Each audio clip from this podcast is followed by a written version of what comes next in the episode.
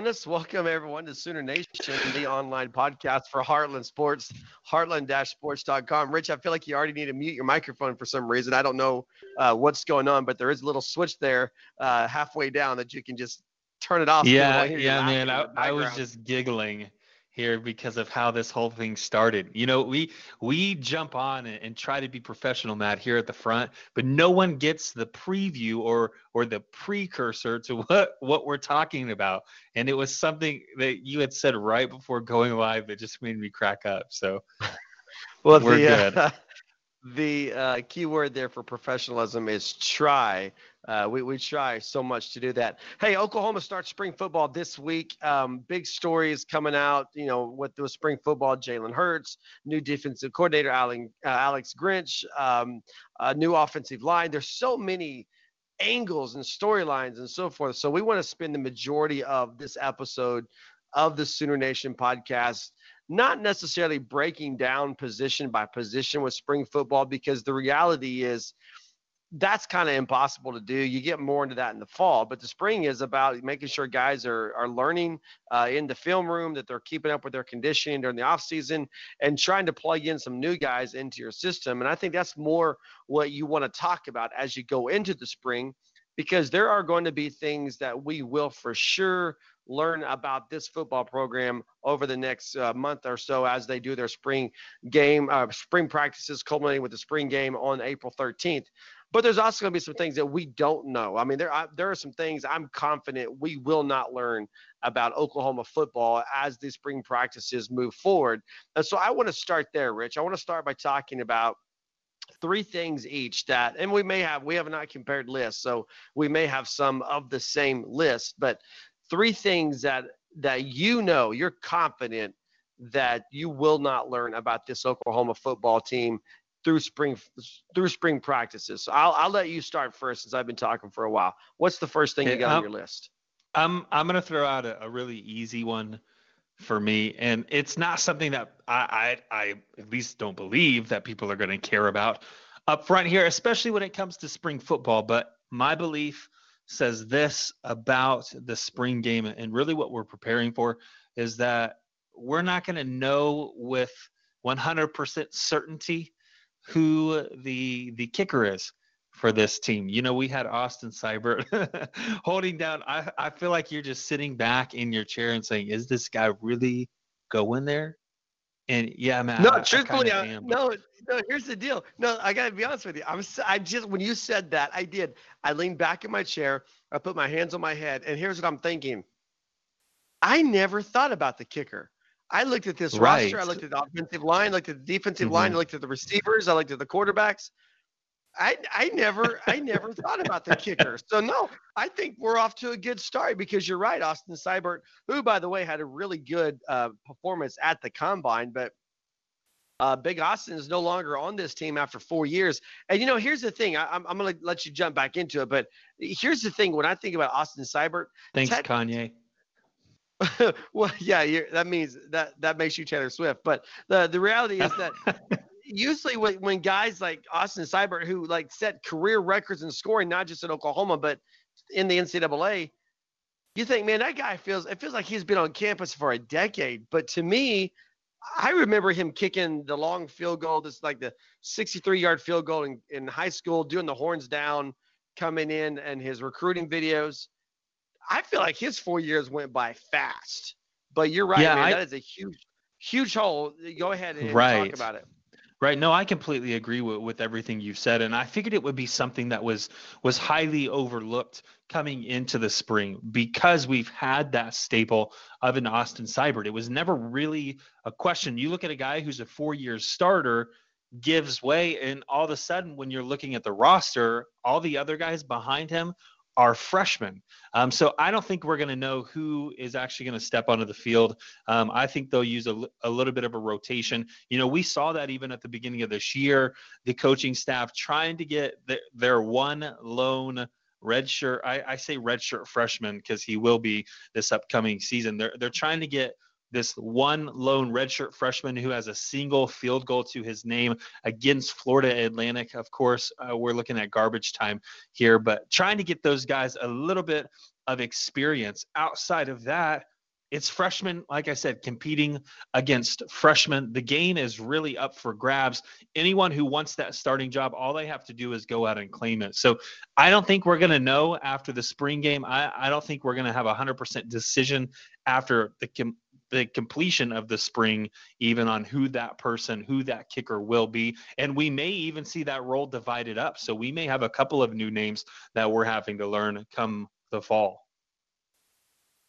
No, yeah, that's that's I, I can't add anything to that other than that's that's a great. I, am I'm, I'm almost ashamed of myself for even thinking about the kicker position because truthfully, I didn't even look at it. I just it's one of those things, and it it, it lends to how good Austin Seibert was for the University of Oklahoma because you just take for granted that that and he did it all. You know, punting, place kicking, kickoffs. You know, you just take for granted that right he's going to be there. You know, so uh, kudos to you, man. You, you have bested me, and you we I I, I just know man, already. I feel like I should have saved that, it for uh, last now, Matt. Should that should that have been I, am just, three? I, I just feel like we should close out the podcast and just say we All can't right. get any better than that. Um, Deuces. But here we go. I'm gonna try. Uh, my my first thing that I'm gonna throw out here that I'm confident that we won't learn about uh, this spring is exactly how Jalen Hurts is going to play in Lincoln Riley's offense. And you think about it, um, I, I, if I had to guess, he's going to be somewhere in between Baker Mayfield and Kyler Murray. Yeah, what, what I mean by that is I'm guessing he's going to run less than Kyler Murray did, but he's going to run more than Baker Mayfield did. A lot of people forget how good of a runner he is from the quarterback position. I don't believe – he is the polished passer uh, that we saw from Baker Mayfield, and and we were so pleasantly surprised to see from Kyler Murray. I, I don't believe he is that good with the ball uh, going vertical, but that doesn't mean that Lincoln Riley can't use him. And I, there's, I mean, I think there's a plan for Jalen Hurts. That that plan was in place. That's why Jalen Hurts came to Oklahoma. But outside of taking some reps as far as getting snap counts and trying to build some chemistry with Creed Humphrey, I don't expect to see a whole lot from Jalen Hurts. And I know you almost have to put him out there as a token uh, guy for the spring game, just so fans can see him in a uniform. But you're not going to see a lot from him even on, on the 13th of April maybe one series, and it's going to be, you know, the quarterbacks always have those target jerseys on. Um, the referees will be told if he, if a defender gets within a yard and a half of the target jersey, you blow the whistle. Don't let him touch our quarterback because there is zero depth behind Jalen Hurts at quarterback. But we're not going to learn a whole lot about him in Lincoln Riley's offense this spring. Yeah, I completely agree. I would have chosen that as as my next talking point as well. I'm going to go just one step further then and take a look at the backup quarterbacks because one thing I, I feel like we're we're growing accustomed to here at the University of Oklahoma is knowing who that starting quarterback is, but not knowing who that backup is. And I fully believe we have some talented kids on this roster. Um, we could go down and name those if we wanted to. I know Tanner Mordecai is a name that instantly pops off of the list as a potential candidate. You've got Connor McGinnis, who's been with this program for four years, will be will be a fifth year senior next year. Then, of course, Austin Kendall leaves. I mean, it's just this really big question mark as to who's going to be that backup behind a guy like Jalen Hurts because Hurts doesn't transfer to the University of Oklahoma to sit behind someone. Hey, you got some like humming going on on your end, I think. No, here, hang on. I'm gonna keep. I'm, I'm gonna mute my microphone. I'll, I... Okay. All I'm saying here is is that I don't I don't think we're going to figure out who that backup quarterback is. Of course, there are a couple of talented options who are on this list who could potentially back up a guy like Jalen Hurts. But when it comes down to it, I expect that to be a full blown competition because they're going to want to get the best out of each of these guys. Now, Matt, you and I previously talked, and we do believe that that will be Tanner Mordecai, but I believe we're going to see this or consistently listed throughout the season. It will never be a specific name and then a, a, third specific name without that branding of or between them. And we may see that switch back and forth. It's happened in the past, and I certainly expect it to happen again. But Jalen Hurts, I don't think we're going to see much for him. Maybe one series, maybe two series. if we're lucky. And then they're going to give way to the guys like, like Tanner Mordecai to show what they're capable of while they're trying to make that decision on who is the backup in the in the event that something terrible happens. Yeah, let me start by apologizing for that noise. I didn't realize it was picking up so well in the microphone. Um, as as you know, and people who listen, I thought it was a toothbrush. No, no. Here's what's going on. I'm in I'm in Panama still. Um, this is my my last podcast from Panama for a while. I leave to go to Colombia next, but um, I'm in David, Panama, and there's a, a nine o'clock curfew.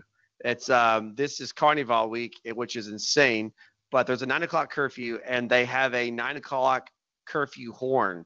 And i'm i'm outside right now to record the podcast. And so you are hearing the nine o'clock curfew horn in the background. And i hmm. i apologize for that. Yeah it's um, it, not only can i hear the ringing though matt it gave me a little bit of feedback. That's why i was like is is that his microphone? Am i hearing someone brush their teeth with one no, of those no, electric man. toothbrushes? Like what is no, happening here like I said, I, I didn't realize it was picking up so well uh, in hey, the it's all good. It's in all the good. microphone. Hey, I, I, want to say that I disagree with you on this one. Um, and where where would we be without disagreement? Um, I think we will know because I think that um, we're going to see like less of Jalen Hurts as we've discussed, and we're going to see more of Tanner Schaefer, Tanner Mordecai, and so forth. I think we will have a better understanding of what the quarterback depth chart looks like at the end of spring practice. You're going to hear practice reports. They're going to say this, and this, and this. But I think the telltale story is going to be the spring game. And I want to go back to uh, to last year's spring game when it was a really a, a quarterback competition between Kyler Murray and Austin Kendall. And everyone just kind of left the spring practice or uh, the spring game going. Uh, you and I were there together, and we, we left going. Um, why is this a competition? No disrespect to to Austin Kendall, but just what you saw in athleticism and maturity and decision making from Kyler Murray just led you to believe. Like I, I mean, I, I don't, mm. I don't mm-hmm. understand why this is a competition because Kyler Murray clearly is a step ahead of Austin Kendall. Again, that's not a slide towards Austin Kendall. Hey. That's just it was clear Go ahead.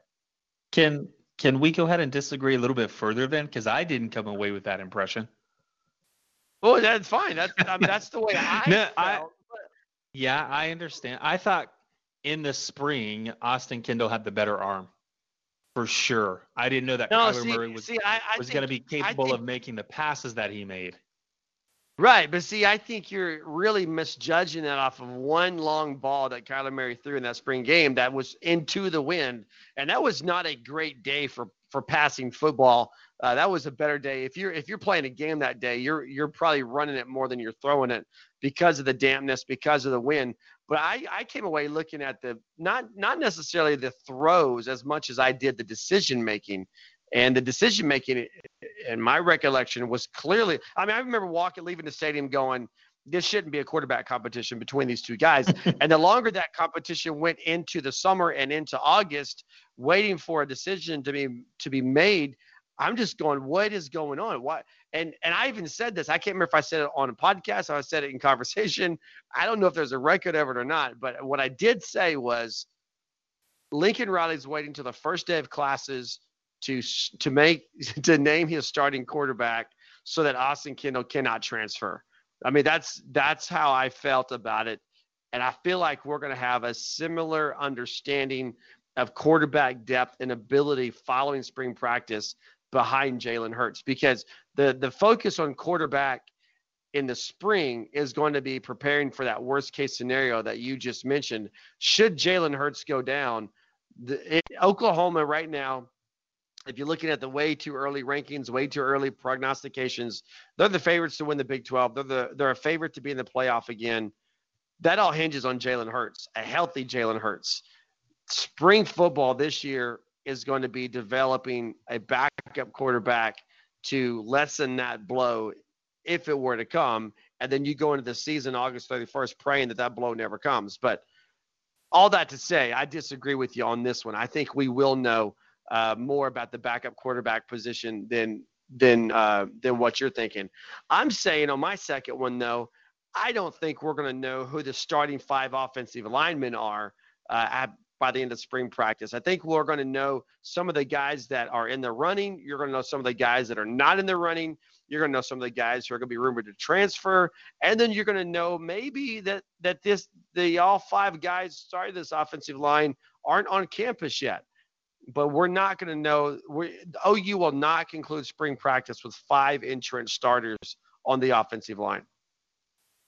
Yeah, I can't disagree with you. And I think that's a really good pick. I wanted to flip sides of the ball instead of focusing so much on the offense like we have because we do have this new defensive coordinator, Alex Grinch, coming in. What he's capable of doing is is quite impressive, mixing some things up, trying to confuse offensive lines, trying to confuse where the blitz is coming from and utilizing different blitz packages I don't think we're going to know anything schematically about what Alex Grinch wants to do with this defense, with the personnel that he currently has in the spring. They do want to keep that pretty vanilla, if you're asking me, as will the offense. But when it comes to the defense, they have the most room for improvement. What's on tape isn't exactly scaring offenses away or forcing a quarterback or even an off coordinator to begin game planning towards one side of the field or away from a specific player because of their capabilities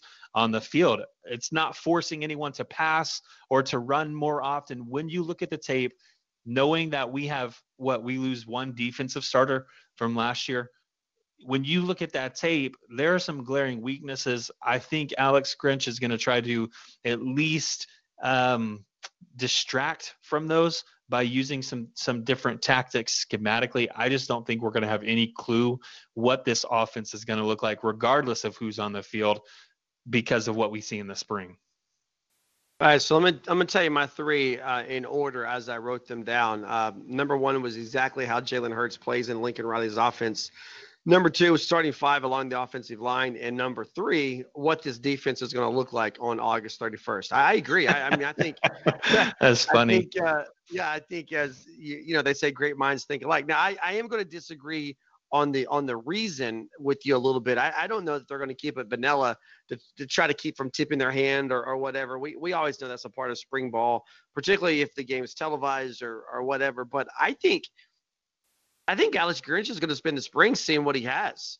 I mean, what what is he what, what is he capable of doing with this defense? What is the the mindset uh, and the heart of this these players like? we we do know he wants to really emphasize on on turnovers. He knows we we know that we're going to see a defense that's going to take more risk.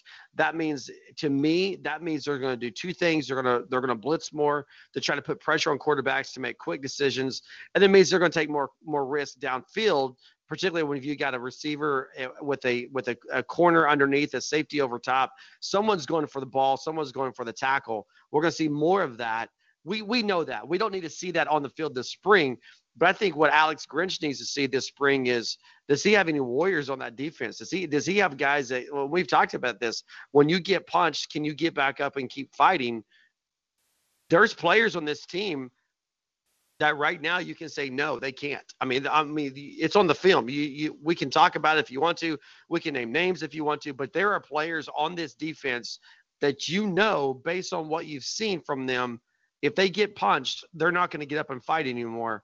Alex Grinch is going to have uh, really the spring and the summer to work that out of his guys or replace those guys before Houston comes to town on August 31st.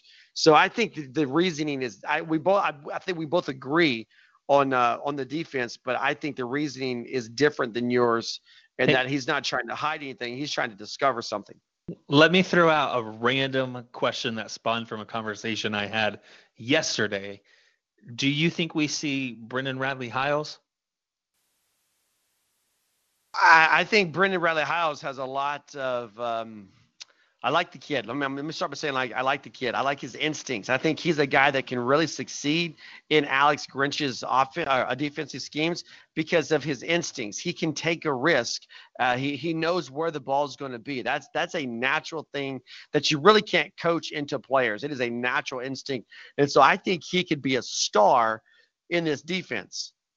But when we talk about players who have had struggles physically and mentally, he's one of them And so I think he has some ground to make up, so to speak, or maybe even though it's a whole new defensive uh, system and a new defensive coordinator, uh, I feel like he needs to make amends a little bit for uh, for some of his absences and some of his lapses last season. So to answer your question, I, I do believe at some point, yes. I think the spring is an opportunity for him to really look at some redemption, redemptive purposes uh, to get in good graces with a new defensive coordinator. Because the truth be told, Alex Grinch could use a player of of his instincts, but also Bookie has to prove that he is physically and mentally prepared to play on this level. And I mean, the, the reality is he was a true freshman. I know he was here for spring ball spring ball last year, but he was a true freshman going up against Big 12 offenses. Hopefully, a, a year. I, I give him credit. I mean, he's still out there. He's still working. He's still trying to get stronger to work on his body. Um, and and maybe you know if you look back on it, there were the expectations on him were too great for him being a true freshman. But now he's going into a sophomore year, and uh, it's time it's time to uh, you know earn your keep, so to speak. And so I think the spring is where we'll learn about him. Well, the second question I had, because I had a feeling you'd you'd say yes on that, is do we see him move positions? Because I know high school we talk about him playing cornerback. It's more of a a natural feel for him at mm-hmm. that position than him being thrown into the situation that he was at Oklahoma, having to learn that position and, and kind of I, I like to call it the position carousel, even though that wasn't really the case with him. Yes, we saw him float a little bit, but at the same time, is do we see him? My question for this spring is do they put him at quarterback to see what he's capable of?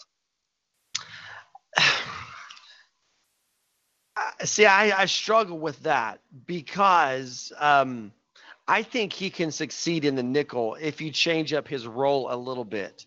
You, you, can use him as um, kind of like a center fielder. I mean, the Big 12, if you take away run support for him, if you if you remove that as his primary, not not saying that he okay, it's running play, I don't have to get involved here. That uh, if that's not what I'm saying, but if you take away run support as his primary, let him pay play the pass first. That's that's really what a true nickelback is, and I think he can be because again, we go back to instincts. And When he blitzes, he Think about the number of times last year you saw him blitz, be in position to make the play, but then he just whiffed. He went right by the quarterback. You know, we saw that more than once. The big hit against Kansas State that was that was more instinctual than it was anything else. That's the, that's what this kid does. And if you're wanting someone who can take the ball away, you can use him more effectively in that role as a safety or a nickelback than you can as a corner because from the from the corner spot you're going to really just kind of take away one side of the field that's all you're going to do and and maybe he can do that but i think you saw a guy like Tre Brown really improve last season. Tre Norwood really improved last season from those positions. I, I, don't know that you need to p- replace those guys because I think a lot of the problem, and I've said this, a lot of the problem for the defensive back position was because there's no pressure up front. The front seven was more messed up than the back end, in my opinion.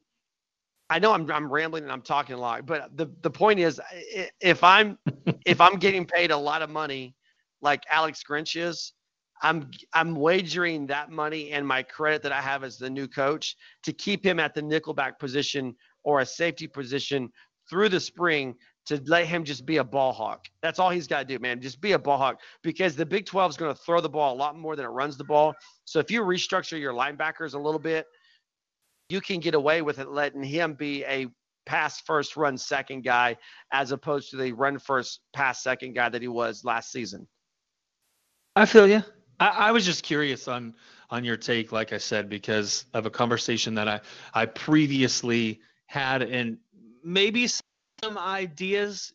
New defensive coordinator as we've mentioned you have some wiggle room. You have the ability to begin to to experiment if you will especially through the spring because we're talking about and i love that you said this it was proving yourself that you could take that hit and get back up. There's plenty of guys on the roster who now have that opportunity and we will certainly be watching that here in the spring game you listen to the Sooner Nation, the online podcast for Heartland Sports. Heartland-sports.com is where you can find us on Twitter at Sports Heartland. He's Rich DeCray. I'm Matt Hofeld. Let's switch uh, switch gears a little bit. Excuse me just a second. I feel like I'm going to cough, so I'm going to mute my microphone. Yeah, we appreciate that. That way it doesn't burst our eardrums. Did you work it out? Man, I'll go ahead and give us that segue then because we are switching sides here, talking about things that we know or we're fairly confident that we're not going to see, not going to learn about the Oklahoma Sooners after the spring game. Instead, we're going to switch gears and say what we are confident that we will learn here in the spring game when it comes to the Oklahoma Sooners. Matt, I'm going to let you take this one first since I went first last time. All right, uh, thanks for doing that, man. I'm sorry. I just felt like maybe I swallowed a bug or something since I'm outside. Um, the first thing I think we're going to learn and understand exactly what Oklahoma has at running back in the area of depth. Um, this is where uh, losing a guy like Rodney Anderson becomes a blessing. You know what you've got in Kennedy Brooks. You know what you've got in Trey Sermon. Now a guy like TJ Pledger is going to have the opportunity to shine. If you go back and, and remember again that spring game last year, which clearly you and I have two different recollections of that game, but whatever. Um, we, we I remember we walked out of the stadium going, man, Kennedy Brooks, this Kennedy Brooks kid was the star uh, of this spring game. Right. And I think a guy right. like like TJ Pledger has the opportunity to do that this year. And Oklahoma has thrived under Bob Stoops and Lincoln Riley with having kind of that three-headed monster at the running back position. I think they're set up to do that again this year. TJ Pledger, a lot of people don't realize how big he is. You know, he's 5'9, but he's 200 pounds. As a freshman, he has the opportunity to put on some more muscle mass. I think this is a big, uh, a big spring for him, and I think Oklahoma is going to know a little bit more as far as not just the pecking order. I think that's pretty much established, but also the depth that they have at running back at the end of the spring. What I'm going for for number one for me is I know that we lose a guy like Marquise Brown at the wide receiver position, which likely means, and I think everybody can get on board with this statement, CeeDee Lamb will be the number one target this upcoming season. We know that Jalen Hurts has really established himself as a leader in this in this locker room already, even though he hasn't been on campus but for two months ish. Now when I look at a guy like CeeDee Lamb, what I'm wanting to know is who's going to play alongside him. And I think we see a couple of these receivers cement themselves as viable options. Of course, it's going to be a deep group with this this crop of freshmen that are coming in, but I think you can see obviously CeeDee Lamb a guy like Charleston Rambo cement himself into that as well. Um, you've got Grant Calcaterra, who's going to be a big target for Hurts there anywhere that he is on the field. And of course, you're looking at uh, a Jadon Haselwood, all these guys that are coming in. So I do expect us to know a little bit about this rotation and just how deep, but not I guess not only how deep, but who's really going to cement themselves as that go-to target outside of CeeDee Lamb. Um, no, I'm with you. That's actually my my number two is uh, very similar to that. Is we're going to see we're we're going to know if this crop of freshman receivers is ready to play on this level of football. And and the, here's the thing: when it comes to football, when it comes to recruiting, and then particularly when it comes to commitments, we, and when I say we, I mean uh, guys in the media, fans of the team, we are notorious for overhyping players and their ability based off high school experience. And you really don't have to look any uh, any further than um, than our, our boy Bookie that we were just talking about to see a great example of that. Now that said, this crop of receivers that Oklahoma has coming in on this class is incredible, and um, and I, I want to I want to preface by saying, don't sleep on Charleston Rambo. Oklahoma's already deep at receiver. You you mentioned. Um, sorry, I, I got messages coming through. All this craziness is happening, but but you you mentioned CeeDee Lamb, you mentioned Charleston Rambo, and then there's Grant Calcaterra in that conversation. So there's already three deep. Is there room to go six deep at the receiver position? Well, you can do that if you've got the talent and you've got guys that can come in and immediately contribute. I know CeeDee Lamb was able to do that as a true freshman. I'm willing to bet that the majority, if not all three of these guys, if two of the three are able to come in and do that as a true freshman, we're going to know more about these guys that are on campus at the end of spring because I expect these guys, like like the quarterback position, I feel like the, the spring game is going to belong to these young receivers as well um, to see what they have and what they're able to do.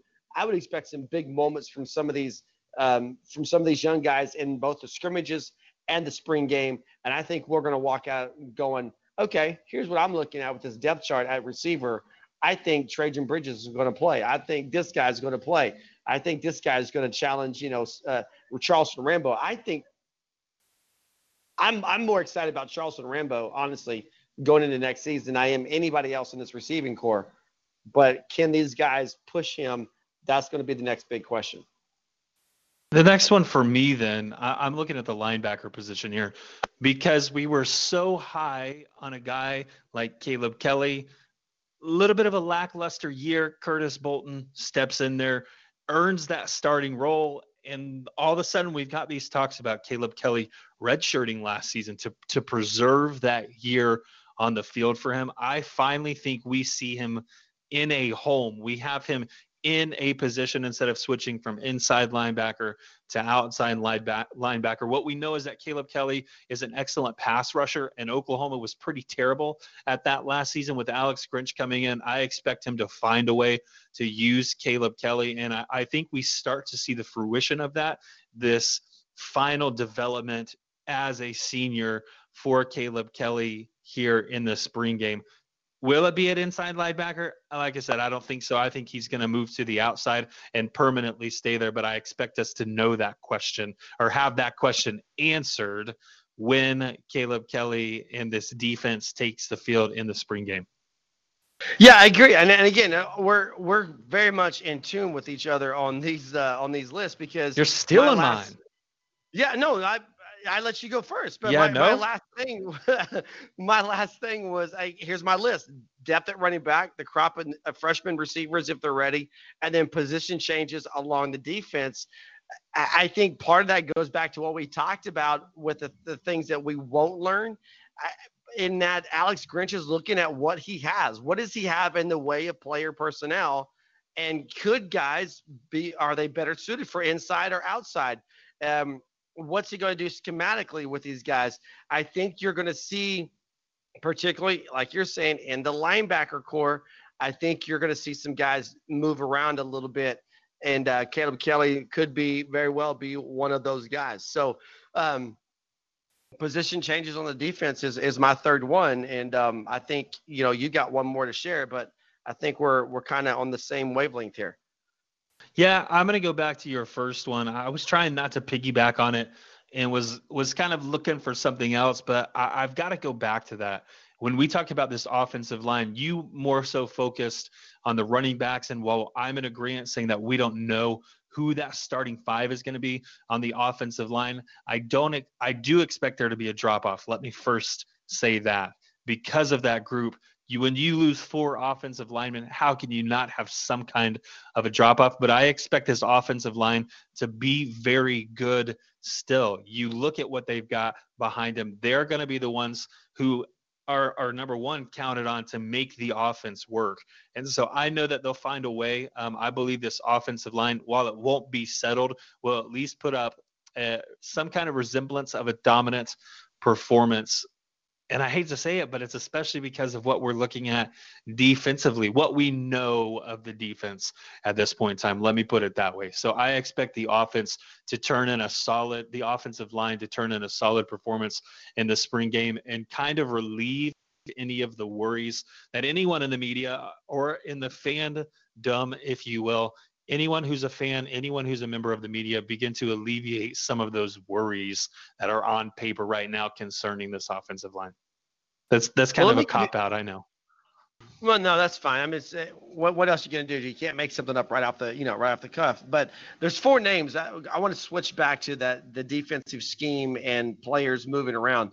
There's four names I believe Oklahoma fans need to pay attention to um, on the defensive side of the ball at the linebacker position this spring. That's Levi Draper, where I mentioned Caleb Kelly, Kenneth Murray, and then John Michael Terry. How those guys are going? Are they going to be true linebackers? Are they going to be the hybrids uh, in, in you know in the mold of the Eric Strikers, um, oboe type type role? Keep in mind this is a brand new defense, so that's a position that could be a casualty of the defensive change and the way they use linebackers. Those are four guys to watch for um, because they they could be switching inside out uh, moving up to the line. Those are things that, that I think we'll have a better understanding of uh, at the end of spring practice. Rich DeCray, Matt Hofeld, Sooner Nation, the online podcast for Heartland Sports, heartland-sports.com. Talk about spring football with Oklahoma. Rich, the top offensive position that you're going to be watching this spring is what?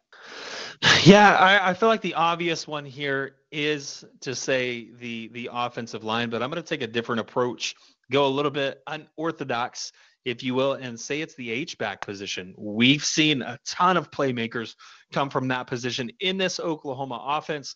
Carson Meier, decent job last year, made some big time catches in his lone season, his single season at that position. They're going to be looking for a guy to take over that role. And it's typically been a guy who's been very versatile. So I'm going to be interested to see what they're doing at that position and who's going to step in and play that role for them this year. Um, absolutely, and I uh, it's a great another great thought. Um, I also thought that the um, the offensive line was going to be too easy and, uh, and, too obvious, so I didn't I didn't go that route either. Um, the the reality is, Bill Bedenbaugh should have earned the trust of Oklahoma fans. Yes, it's going to be four new starters, which is going to be a big task for Bill Bedenbaugh, but I think I, I think you can you can trust him to develop players. And there are guys that have been there. There are guys that are coming in. I told you, I've said multiple times, I'm a big fan of this uh, Finley Felix kid that's coming in. There are guys there on campus and guys that are coming on campus that Bill Bedenbaugh is going to have time to shape their bodies and develop them uh, and their understanding of the game and get them to play at that edge. And that's that's what I love about Oklahoma football offensive line play. I'm curious who's going to be that guy that plays with the edge, that has that nastiness that we saw out of Zeus, that nastiness that we saw out of Cody Ford. I think it's going to be Creed Humphrey personally because I think we've already seen that from him. But that's too obvious to talk about. So me, the, the position I'm going to be watching the most um, is a position that I played and then a position that I coached. I want to see these receivers. I'm excited. I've already talked about the young crop of receivers that are coming in. I've already talked about Charleston Rambo and the people that um, you know that are going to be around them. I, I, we know again. I, am repeating myself, but we know what CeeDee Lamb can do. We, we know what Grant Calcaterra can do. We we've seen the potential of Charleston Rambo. I, I'm not expecting to see a lot from those guys this spring. I think Charleston Rambo probably of those three plays the most, but I want to see these young guys, and so I'll be watching more of this receiver position than I will any other position along the offense. And that's and and also if I could put like a B group, you know, I'm watching receivers and I'm very curious about this backup quarterback position uh, as well. Man, but receivers my top receivers my top offensive position. Top defensive position I plan to watch is it's I mean it's to me it's the defensive line. I think the lack of a dominant defensive tackle has been the biggest Achilles for this Oklahoma defense over the last three seasons. Really, Oklahoma hasn't had a dominant defensive tackle since Jordan Phillips. But you've got potential in Neville Gallimore. You've seen every year, you've seen him um, improve. You've seen him get a little bit nastier, a little bit edgier, but also uh, mentality has to change a little bit with him. He, he's got the body, he's got the physicality for it. Can he develop the mentality for it? Um, Marquise Overton is, is, another guy that you're going to want to keep an eye on in the spring because the loss of Derek Green, and you and I talked about this on our last podcast, the loss of Derek Green was pretty significant, not, not necessarily for 2019, but as we talked about for 2020 and on. What is the depth and the development going to look like on this defensive line, particularly starting with the defensive tackle? That's the reason why I'm watching that position so much this spring. Yeah, I'm going to go on the not.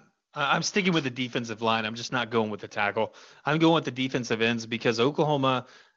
I, I don't think the cornerbacks, I don't think the secondary got any help from the defensive line last year. We didn't see a lot of successful blitz packages. And when someone like a linebacker named Caleb Kelly got into the backfield, or even a Curtis Bolton, it wasn't often that they were able to bring the quarterback down, which again led to a lot of the problems I think that we saw on defense. What I'd like to see is an elite pass rusher actually step up and make their presence known. Uh, when I'm looking at this this defense specifically, I think that's what's going to help them the most, and that's why my eye is going to be on those defensive ends. Or even if they want to do these blitz packages with some of the the linebackers, I'm okay with that. But again, it all starts with those defensive ends for me.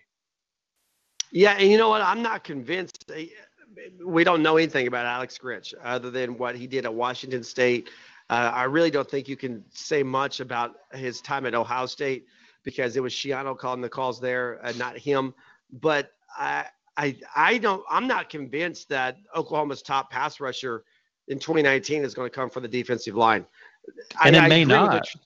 Yeah, but I, am I'm not disagreeing with what you're saying as far as right, watching right, right. that defensive end position. I think it's a critical position where Oklahoma needs to.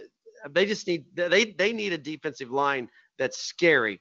They haven't had one in a while, and that's you know defensive end is a critical part of that as well.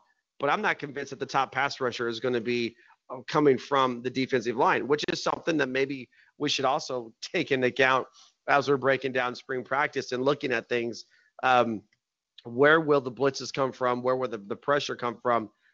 I think we could we could chalk that up to something that we won't know about, which we've already talked about. You know, we won't know what this defense is going to look like on August 31st through the spring, but that's uh, definitely a storyline to, to to be aware of um, as this team moves forward.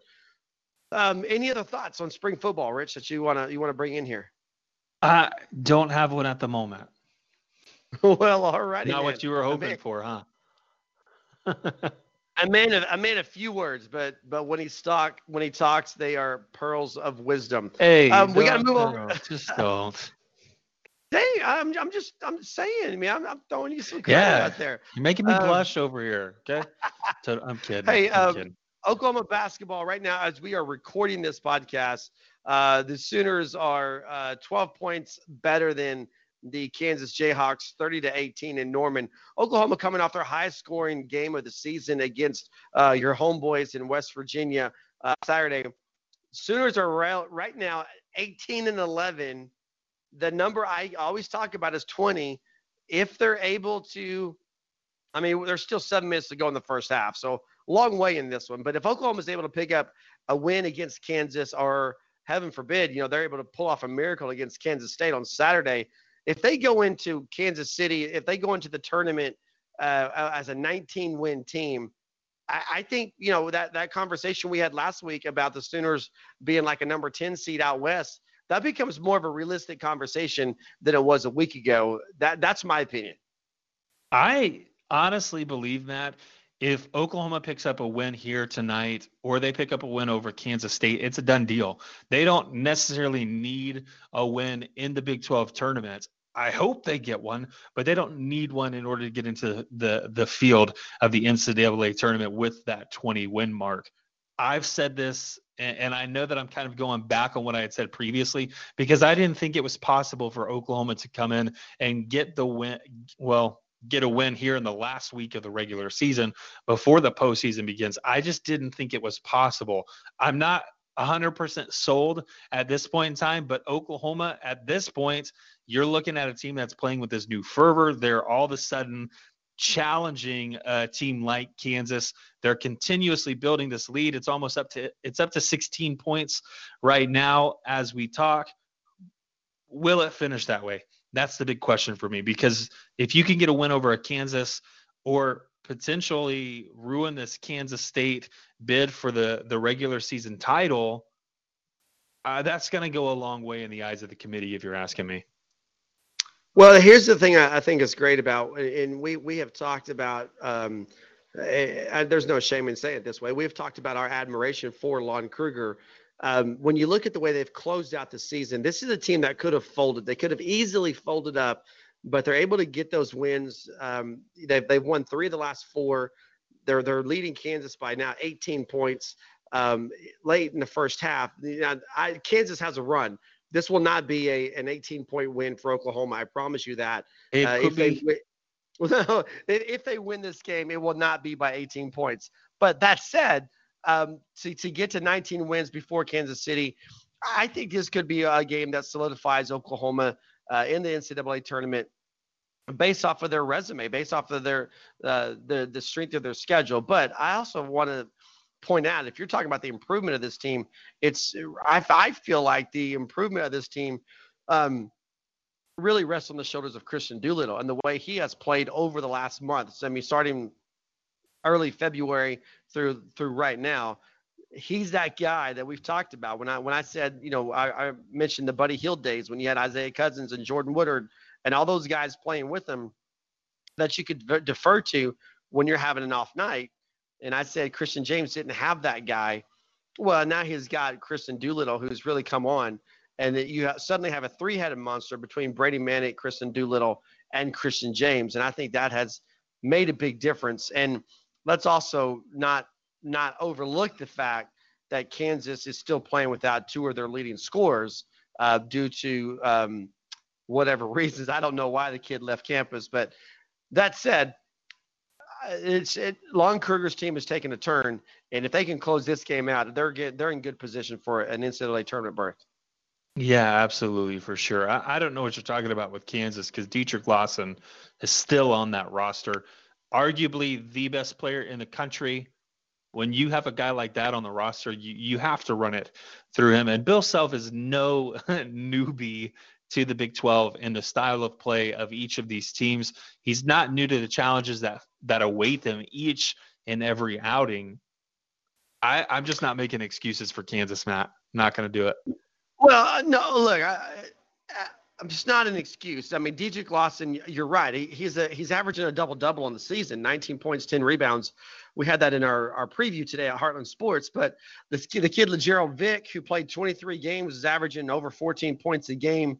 Uh, he left campus. Uh, Udoka Azubuike not being uh, able to play. Uh, you know, they're, I'm just saying, if you're if you're Bill Self, you you build your your your season game plan not just to have Dedric Lawson on your team, but Lagerald Vick and Udoka Azubuike, and to not have those guys accessible to you, it hurts. I mean, it, it takes Kansas from yeah, being the juggernaut it does. to being a team.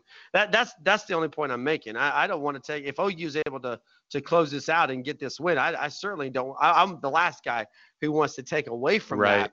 Yeah, I, but, I'm just saying when you look at a team like Kansas, the sheer talent, the ability of their recruiting, and you compare it to this Oklahoma team, even without those guys, they are still the superior in terms of talent, the superior team. It all comes down to execution at that point. And I mean, look, look, here's the thing. When we're looking at this game specifically, I know people will hear this and it won't apply anymore, but Oklahoma is shooting 60% from the floor. That's not not just from field goal, two point range, that's also from three point range. 60% in both of those categories. That's an extremely high number to maintain. I agree with you. Kansas is going to have a little bit of a surge. You can't fend them off forever. It's will it be too little too late when they finally find their rhythm?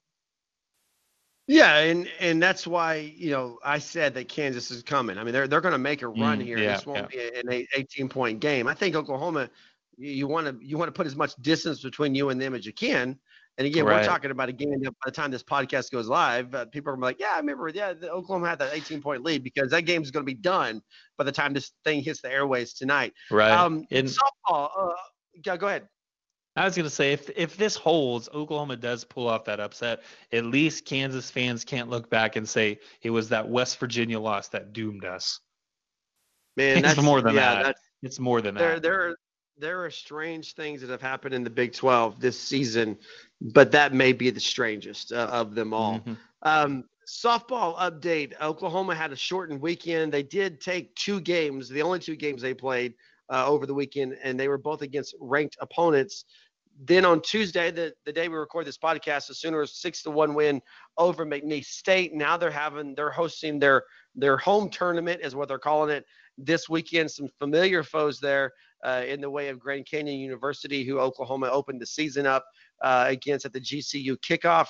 Uh, Northwestern's going to be there. Someone else that I'm not thinking about remembering is going to be there. Hopefully, you are going to be there on Saturday, Rich, uh, to get us some um, some photos for the website as well as some coverage of softball. But uh, again, this is a team that that their bats are starting to find a way. And if the pitching stays solid, Oklahoma up to number three now in, in the polls. This is a team that, that there's no there's no reason nothing has changed in what we've talked about past about this team. There's no reason to not expect them to be in Oklahoma City at the end of May for the World Series, right? Yeah, the the team certainly has the tools. I'm uh, just going historically here. I'm going to take a look at what Oklahoma has done in the past because they've played some top tier talent en route to not only the Women's College World Series, but also also their national championships, where they dropped those games early on. You talk about a rematch with Auburn. Auburn comes in and and beats them in the first game of the season down in Mexico in that tournament. Oklahoma comes back, still has a really good showing. So, like I said, Oklahoma has the tools. They've been known to challenge themselves early, and then they face those teams down the road en route to the Women's College World Series, if not at the Women's College World Series. And they typically have gotten the better of the opponent who they lost to earlier in the year. We talk about, I think last year Oklahoma had three losses. One of those was to a team I don't think anyone saw coming in and beating Oklahoma. I'm blanking on their name, but it was up in the northeast. It was Boston University. Boston University, that's right. Yeah, and then they came back. They played here at the Oklahoma Regional, and I, I, know that Boston wasn't necessarily expected to be there, but they earned a right to be there. Oklahoma, having seen them before, knew exactly how to handle that situation and was able to advance from that regional, even though they had previously been handed one of three losses to Boston or by yeah, Boston, uh, I guess is the better well, term. Um, and it goes to what I was saying earlier is that, you know, uh, I start to say Sherri Coale, definitely not the softball coach at Oklahoma.